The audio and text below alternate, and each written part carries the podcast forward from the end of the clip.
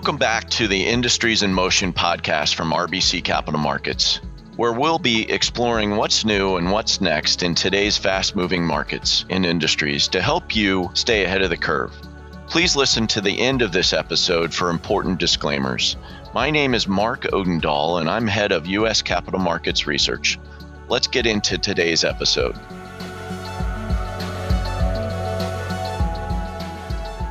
Today, I'm really happy to introduce our next guest. It's Matt Hedberg. Matt is RBC's security software and infrastructure software analyst. Matt has been with RBC for over 15 years. He's actually spent his entire Wall Street career at RBC, starting as a research associate and advancing to a senior associate many years ago. Matt has continued to be one of the highest ranked software analysts on Wall Street, just recently for the second year in a row being ranked number two in SMID-cap software in the yearly II investor poll. Matt, thanks for joining us here today. It's great to have you and welcome. Hey, thanks, Mark. Really looking forward to the conversation. So let's dig into today's podcast. Imagine is one of RBC's research brands.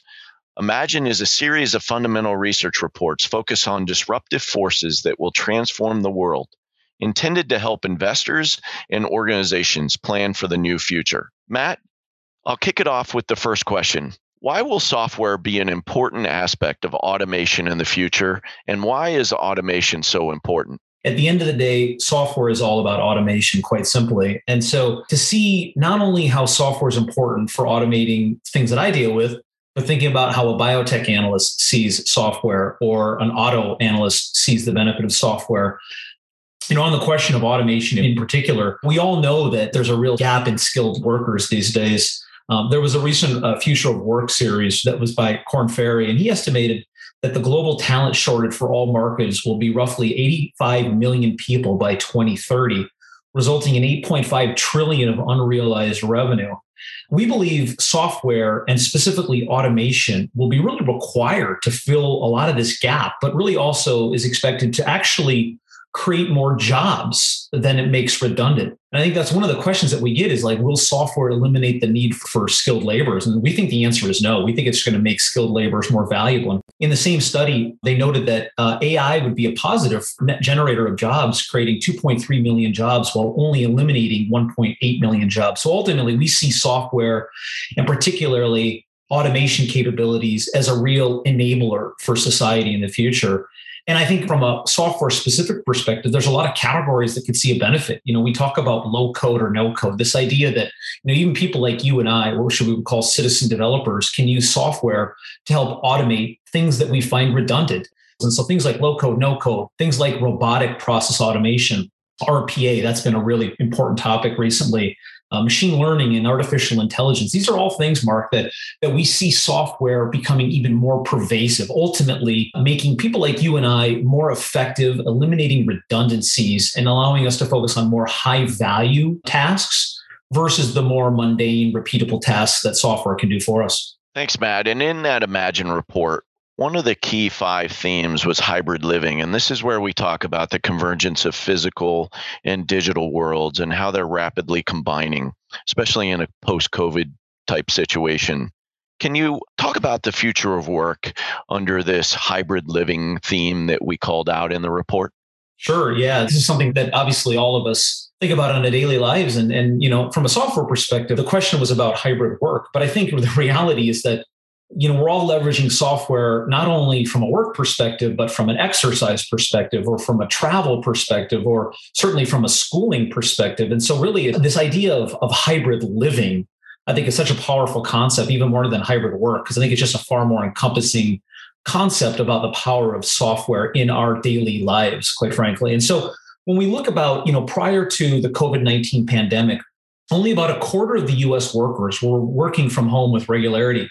Data, though, showed that workers tended to be uh, more senior in managerial positions that took advantage of work from home living.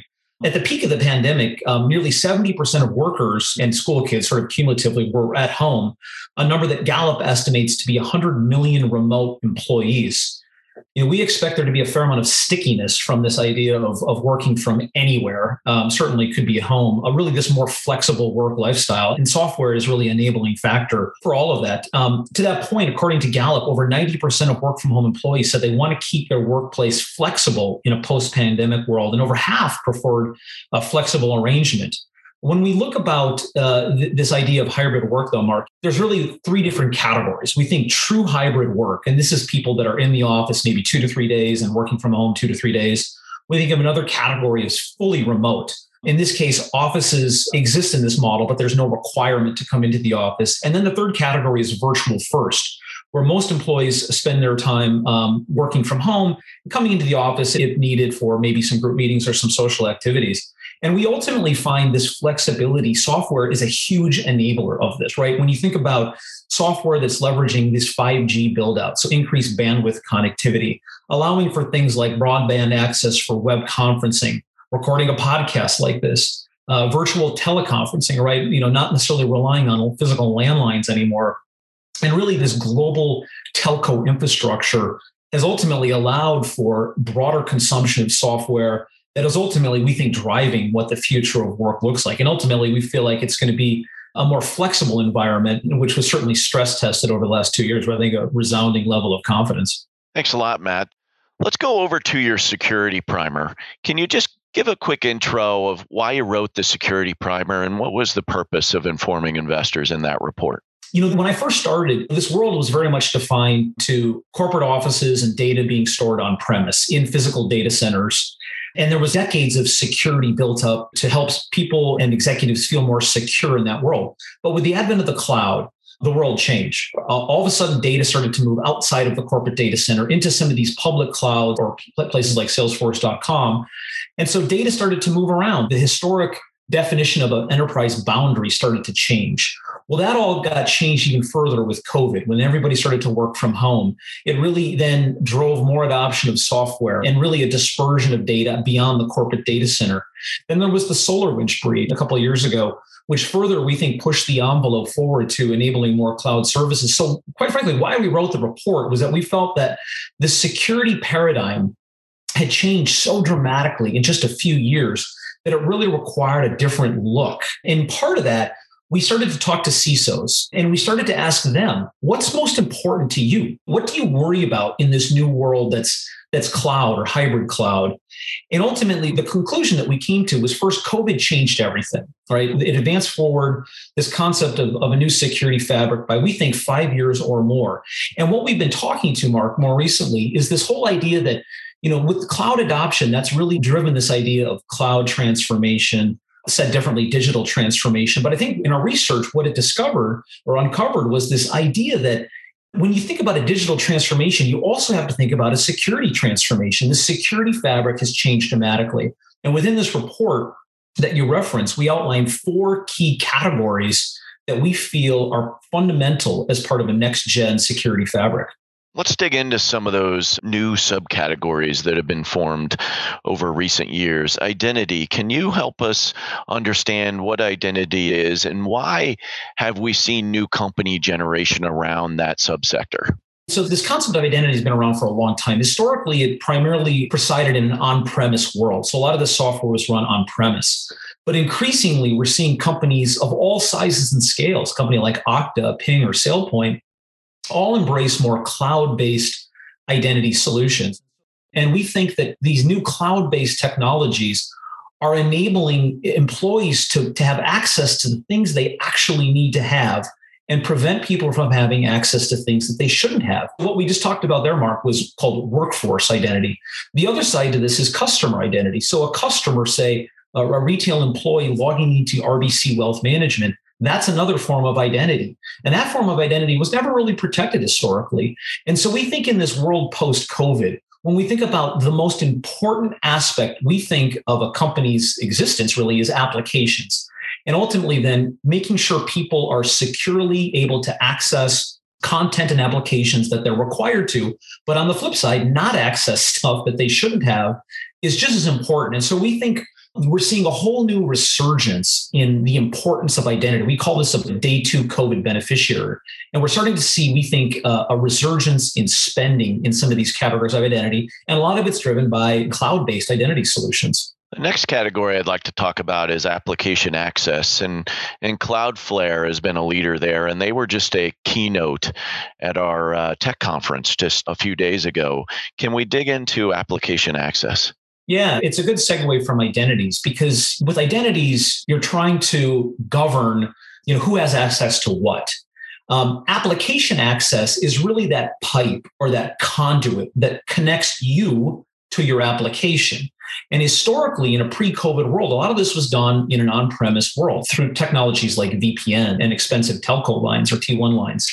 But in a post COVID world, we've seen a real resurgence in this idea that there is a better and more effective way to access applications. Sometimes you'll hear it referred to, Mark, as zero trust. And you mentioned Cloudflare. The other player in the space that gets uh, some attention is Zscaler. Palo Alto is another one that, that participates in this. But the whole concept here is using an identity provider to ensure that you are who you say you are, and then using an application access provider to make sure that you're securely then accessing the application, not only in a secure manner, but oftentimes in a more cost effective manner that's driven by these almost like a digital switchboard, if Mark, if that makes sense. So, you know, connecting to these digital switchboards to then route your traffic to the application securely that you're trying to get access to is just so critical. If you believe that this is an app driven economy, application access we think is a cornerstone to uh, to a next generation security fabric. So then that leads to cloud or application security.